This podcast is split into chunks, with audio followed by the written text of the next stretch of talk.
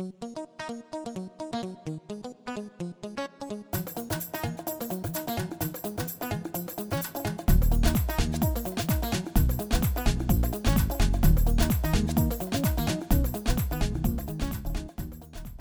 to the second podcast of I Float Radio. My name is David Keneally, and I'm here with Donovan from CT Death Squad, and I'm here with Diana Doroftei. Is that the best way That's to that's correct. All right. yes. I'm here with Diana, and she is our second guest. For those who are listening for the first or just second time, I just want to let people know that the iFloat radio podcast is an opportunity for listeners to learn about who's coming into iFloat. iFloat's located right near New York City. It's located in Westport, Connecticut, and we get a lot of interesting people coming in here from all walks of life. And since listening to podcasts for the last year, especially the Joe Rogan podcast and Donovan's podcast, CT Death Squad, and other podcasts, I'm realizing that podcasts are a really great way to let people know more about what's going on in the world. And since we have such a diverse population coming here, I've asked a number of our clients to come and tell us about who they are, what's their story, and how did they come across iFloat. So, Deanna, welcome. Thank you so much for having me. Deanna, before we talk a little bit about your background, tell us how you came to iFloat. How did you find out about iFloat? I first found out about iFloat two and a half years ago when um, my fiance introduced me to this place. And back then, iFloat had a, uh, another owner. And the experience was different than the one that I've had since you and Andrew um, have owned this place. So I found out two and a half years ago. I did it once. Can you ta- can you talk about the difference that you're that you you you talk about there? What, what what was the difference, or what is the difference? Well, of course, the first time, being the first time, was um, different, but it wasn't as welcoming. And I remember being in the tank and being cold because I usually run cold all the time. And I don't know if it was the temperature or it was my first time experience and not knowing what to expect. And um, it just, I remember the light not being that bright as I expected, and um, just feeling cold. I remember feeling cold, and I wasn't able to fully enjoy myself. And that was the kind of the first and the last time I did it while that owner was here. And then we came back and we met you guys, and we developed a relationship. And you told me about some of the things that happened in the brain so i kind of understood more and also i i was just warm in the tank i think you were able you and andrew were able to control the temperature much better than than before It's true. We do keep very close tabs on the temperature. We actually measure the temperature with a manual thermometer every day to make sure that the actual temperature matches the recorded temperature on on our our thermoregulator. So mm-hmm. we do keep really close tabs on the temperature. And also, I don't remember having earplugs the first time I came, and I wasn't that comfortable with all that salty water in my ears. Mm. Um, and you guys added my favorite thing. You added the cushion around your your neck, and I felt so comfortable when I did it uh, last week. It felt so good that it was my first time when I turned the light off. Okay, now you're gonna find out that I wasn't I wasn't able to float with the light off, mostly because I discovered that I was afraid of darkness. And last time I did it, I took the cushion and put the earplugs in and was able to turn the light off. Good for you. Yeah. we didn't have the cushions when we first started here last year because Andrew and I, although we had a fair amount of experience floating, we had never used cushions ourselves. I mean, I had my own float tank and I had floated a lot as well as Andrew did. And we never had one. So, one of the things that we've learned since having iFloat for the past year is to provide options for people. Mm-hmm. And some people really benefit from having that flotation device for the neck in there, and so that's why that's why we have it there, and we have a whole bunch of them in the back, and we're always paying attention to what people like yourself say, so that we can make sure that the options are there for people to have that optimal experience. It was amazing that I didn't even ask for it. I didn't know that I needed it and it was there and i was like hmm maybe i should use it. And it was amazing. It was like that's exactly what i needed but okay. i didn't know i needed it. That's great. Now talk about what was floating like dark versus light. Did you notice any differences this last time? When i when it was dark i was more aware but in a very different way than when i kept the light on. Um, and when the light was on, I would open my eyes and always check kind of like what's around me. Not that there was anything different, but it, w- it was much better with the light off, but it took me a while to get used to it. It was my own um, discomfort, I guess, my own thing in the brain that told me that if I have the light off, I won't be safe. But I was safe. It was great. It was amazing. great. So you, what was the decision that you made last week when you floated. So all of a sudden you turned off the light. What changed for you that that uh, resulted I, in that? I have floated, I think, eight times prior to last week. And I was so comfortable and I knew exactly what to expect. Are you sure it wasn't the chicken enchiladas I made for you guys the week before? Maybe. What did you put in them, David? so, some some comfort chemicals, maybe to. maybe because something changed. Something just changed. Um, that coconut cake, perhaps. Probably. and all that but, wine. yeah, that's right. yeah. So, um, what changed? I felt more comfortable. I before I got here, I kind of said to myself, okay, this is the, I'm going to do it. So I kind of primed myself. And when I got here, I said, there's no way I'm going to float with the light on.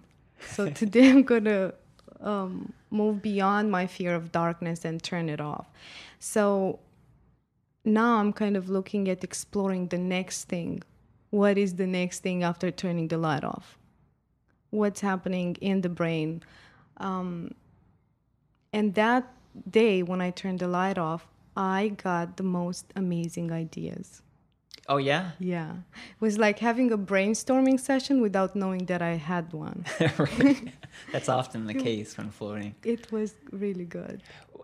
Could you tell us one of the ideas you had, or is it kind of like one of those things that you're still kind of simmering? Yes. I've been working with um, this concept of starting to write a blog in Romanian, which is where I'm from and one of the the blog is about um, my hundred things that I want to do while I'm alive, and for each thing that I get done, I want to help someone else achieve their dream. So one of the things that I have on my list was to open a nonprofit in Romania to help the children and to help the women. And I just didn't have a clear concept of how am I going to fundraise, how am I going why am I going to do this. So while in the tank, I got this idea of since I'm in America and I meet a lot of interesting people, I want to um, ask for their autograph. And I meet a lot of interesting people. explain, we're going to backtrack in a little bit, but explain why is it that you happen to meet a lot of interesting people? Tell us a little bit about what, what you do. Uh, by day, um, I work in the corporate world for a management consulting firm, and we travel the world um, doing seminars and trainings for Fortune 100. What's the firm? Leadership Alliance. Okay. It's called Leadership Alliance, based in Stamford, Connecticut. And I travel all over the place and I meet a lot of interesting people from the corporate world and not only. Um, I had the chance to to meet the author of What Color Is Your Parachute, who is a legend. Yeah, I Mr. saw that Richard on your Facebook. Bolles. I saw that. Yeah. And also once I was um, at a party and ran into Paul Shaffer, the guy who plays for David Letterman. Oh yeah. And I didn't know who he was, so he was like, "Oh, I just fool around with keyboards and and I said, "Really? who do you work for?" David. Oh, David. Hmm you must be a really interesting guy if you if you work with David Letterman. So I do things um, for the work, but also things in my free time, and I meet a lot of people. So the idea that I got in the tank is to ask for an autograph, and then have people auction to buy that autograph and that's going to be one of the fundraising things for my nonprofit that's a great idea yeah but i wouldn't have thought of it I think, if I wouldn't have floated. It's true. Every time I float, I get ideas that surprise me. And I often think, where did that come from? And I have to do a double take and say, well, it came came from me. But I'm surprised a lot at what comes through when the lights go off, when I'm there in, in the silence. And it's interesting. I hope that you guys are going to um, to discover like a virtual journal so that people can download their thoughts in that because I was in the tank and I was like, oh my God, this idea and that idea and the other. How am I going to remember everything? And I almost felt like getting out and writing down what I what my thoughts were. So I hope that you'll be able to discover one of those. You just download your thoughts while in the tank. I think that's a great idea because I have that same experience a lot where I'm thinking of things and there's this storm of ideas and I think, ah, oh, yeah, I'm going to remember that. But when I come out and I'm showering, it starts to disappear, kind of like dreams because yes. when we come out, our, our brain waves start to go faster and the, the interesting ideas which are in the slower brainwave states start to dissipate. So it, it would be a good idea to do so. Yeah, and it's almost like you can't move on thinking at the next thought because you want to remember that. And you're kind of stuck in that idea. And you want to remember it. So but last time i actually got out of the tank and wrote down my ideas in my iphone. Good for you. Yeah. There's a guy who he started avatar which is this personal personal transformation group that's international at this point. And i read his book and back i think in the 70s he spent a series of weeks floating for really extensive periods of time. Mm-hmm. And I remember reading how he had a notebook right outside of his float tank and he would just pop the, the door and write down his ideas.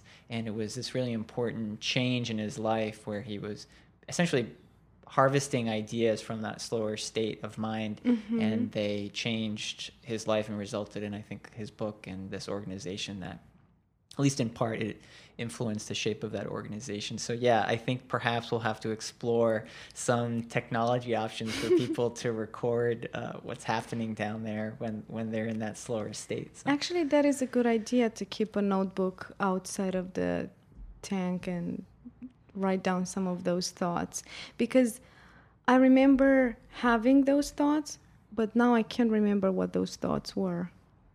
Exactly. So, but now then, I want to float again so that I can remember. yeah.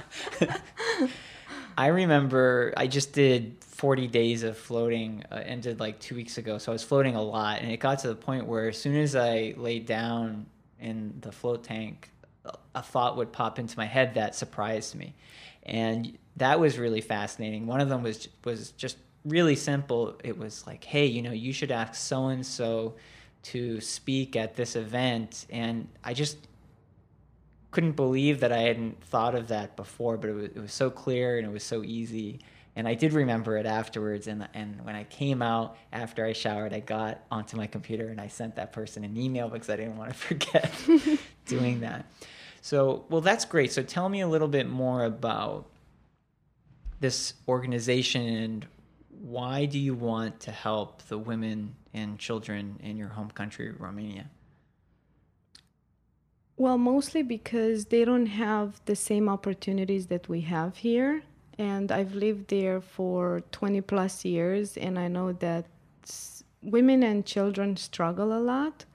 So even though I live here and I work here and um, I'll become a citizen soon, my heart is still back there. So I want to do whatever I can to help them. I know that people need a lot of things here, but um, there's a lot of help. There are a lot of nonprofits helping everyone. Uh, there's a lot of volunteering in communities, And some of the basic things that people have here do not exist back there. They're, people aren't even aware that they could be helping someone else. So, my aim is to get them to work together, fundraise, um, give the $30 that a child needs to go to school and buy the books because they don't even have that in villages, or pay the $10 that the bus ride to go to school because some of them have to walk for hours only to have access to classes. So it's basically the fact that they don't have opportunity. And while I'm here, I'm just going to take advantage of the people that I meet, tell them about it, and then um, organize a fundraising event where they where people can actually buy the autographs. Great. Well, let us know if we can help out in any way. yeah. Thank you. Tell tell me a little bit about the status of education in Romania. What what is the the general status for kids to be educated? Uh, is is it the law that they have to go to school, that sort of thing? Yes. Uh, the concept of homeschooling does not exist. Everyone is forced to go to school, but not everyone is helped to go to school. So they're forced, but if their parents don't have money, they cannot do it. Or they go and then they drop out, and basically uh, they get into trouble because of that. And there are there is not no help for them, um, nonprofits or even uh, seminars that they could attend for free, where they become aware that education is important. Of course, there are the other children who have more than enough, and they're so um, they get so spoiled, but they're not aware that they should help the other ones who are in need. So I guess awareness is the first thing, and that's what I would like to to start there. Awareness that they could do something and should do something, and things are going to turn out well if they do it. That's great. Yeah. What about women? You also want to be helping the women in Romania. What kind of change do you want to, or impact do you want to have on women in Romania? Mm, there are some very sensitive issues with women there. Uh, there's a lot of um, vi- um, violence, mm-hmm. and no one talks about it. And um, there's discrimination. What, what kind of violence can you? I mean, just talk a little bit about that. Is it like domestic violence? Yeah, domestic or, violence. Yeah. Domestic violence, and um, there's a little bit of discrimination, meaning that they cannot get the same jobs that men can and not because they are um, less educated or less talented it's just the way society is structured so i would like to inspire them to not settle for what they have right now basically and for that uh, i'm going to need funds and time to do the seminars and do the trainings and perhaps even give them access to like an online class or an audio class or podcasts. Awareness again. Awareness is a big thing. You talked about Leadership Alliance and, and the management consulting that, that, that you do with, with Matthew and, and other people. Do you ever see the work that you're doing there happening in Romania to help you with women? Do you ever see using those skills back in Romania to help women? Definitely, yes, definitely. What we basically do is go into corporations and do seminars on leadership, setting priorities based on the uh, strategic process called Hoshin Kanri, which was used by the Japanese after World War II to um, get their economy up and running. And also, um, learning basic skills that would help any person in any area.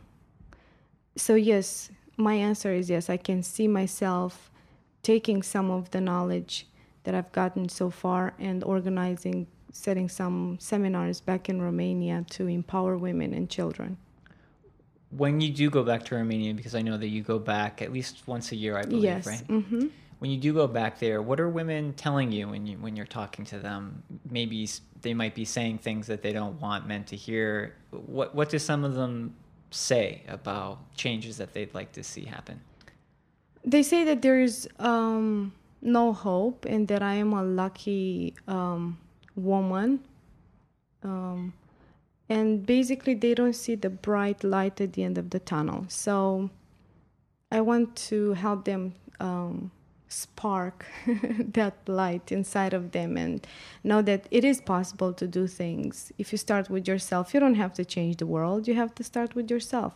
Get more education, uh, work on your skills, be good to people, um, do good. And some of the it's interesting that I don't even know how to put it into words, but some of the basic things that we have and think here do not exist there. Can you tell me a little bit more about that?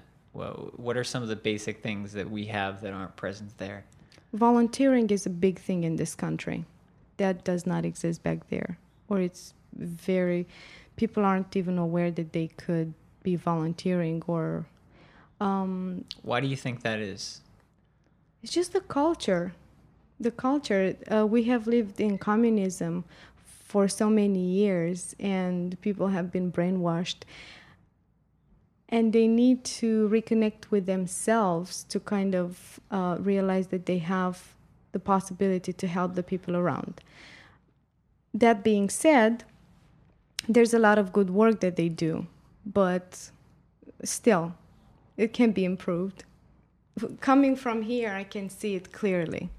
Yeah, and there's also there's the the education of, of literacy and understanding history and science and all of that, and then there's the education of what you just talked about, which is understanding oneself, mm-hmm. and and and both of those are important. Do you see the work you plan to be doing in Romania uh, directed towards both of those things, or do you see yourself moving more towards standard education or more towards exploring oneself and and uh, that sort of thing? I believe that it has to start with um, discovering yourself first and then taking action out there. Uh, maybe education would be the next thing, but definitely discovering yourself is the first thing. And going back to floating, this is what floating helped floating helped me to discover myself. I came to a new country. I didn't speak the language, um, and I had tremendous. I was insecure. I just didn't think that I could work as well as the American people. I could speak as well as the American people. I could um, do whatever the American people were doing. So coming here was like, hmm. I didn't know that I have these resources within me. Maybe I should use them. That's great. So it was it was really um, revealing, and once you do float and you discover that, you can't go back. It's true. I agree that once once we tap into that wisdom within, it starts to become a flow, like yes. a, almost like a excuse me, like a river. And it's it's really hard to to turn it off. T- tell me a little bit about how did you end up here in the United States? A lot of your friends back there and family are saying you're you're lucky and so forth. How, how did you how did you get here? I got here with uh, a program organized by the um, government called the lottery visa, where they choose highly educated individuals from all over the world. If those countries don't have a high percentage of immigrants in the United States, and Romania was one of those countries. So basically they give you a green card they select you and then they give you a green card and they say here you have uh, get into america free pass. Use it however you want. Um, play by our rules and let us know if you'd like to take this opportunity. They make they make it look very appealing so it's hard to say no. So that's how i, I was basically selected by the government to come here and they just gave me a green card. From what I remember, I'm not sure if it's accurate. You had applied, but I think forgot that you had applied for it. Is that right? Yes, yeah. it was one of those things that you do, um, cross it off your list, and never think about it again. So I applied, not even understanding what that meant. I didn't know that I was supposed to move here. I just thought that, oh, it's one of these programs. I'll come for a few years and then go back home. So I applied and I found out that I won. And that's when I finally understood that it, I'm going to become a permanent resident and I'm going to have to live here 24 7, 365 days a year. It was really, really funny. My mom called me and she said, Hey, I got this big yellow envelope and it has some English text on it. What is this? One of your boyfriends? and I said, No, mom. No, you can you feel free to open it. Um, so she said, I can't read this. It's um, it's in English. And I said, Can you please make the effort and read the first sentence? She's like, Yeah. And the first sentence was, Congratulations, you're the lottery you're one of the lottery winners. Wow. And I was like, Mom, do you know what that means? She's no. She said no. I said, That means that America wants me there. And she said, Should I cry or should I laugh? yeah, it was really funny. I'm going to put the story into a book one day. It was very intense. It is intense. I taught at a international school in New York City for a number of years, and when the students were graduating from high school, a lot of them wrote about that moment when they realized they were coming to the United States, and it's I think a shattering moment from from what I recall reading from all their essays because all of a sudden they they see this world coming towards them and they see their past almost dissolving in a way and mm-hmm. it's a it's a bittersweet moment I think for a lot of people when they realize that they're going to be leaving their country. I can relate to that. I was 21, the only girl in the family. I have three other brothers. And I was going to move 10,000 miles away from home. And my parents were like, Really? Are you really going to do this? And I'm going to say, How can I miss this opportunity if they want me there? And I know that their selection process is not easy. If they want me there, I'm just going to give it a try. If it doesn't work out, it doesn't work out. I'll come back. But of course, that wasn't an option. That was just to give them some comfort. yeah, it was really interesting. That's that's exciting. Well, I'm really glad that you came and my impression of you, and it's funny that you talk about when you came here, you just weren't sure because you strike me as such an incredibly talented, smart, and confident woman. Oh, thank you. thank you. It means a lot to me. One thing I want to ask is if you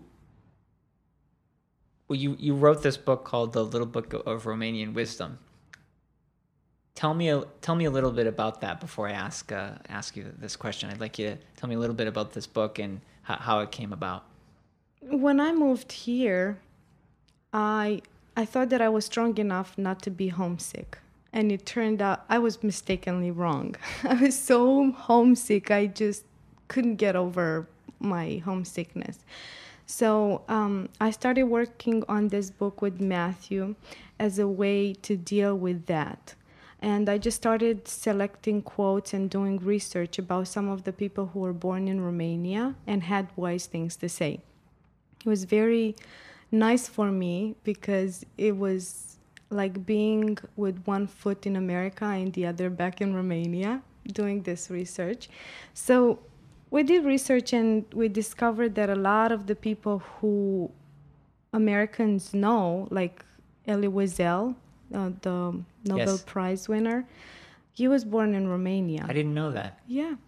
And I didn't know it either. And then the more research I did, it became obvious that the whole work had to be turned into a book that can be shared with the people here in this country and also the people back in Romania.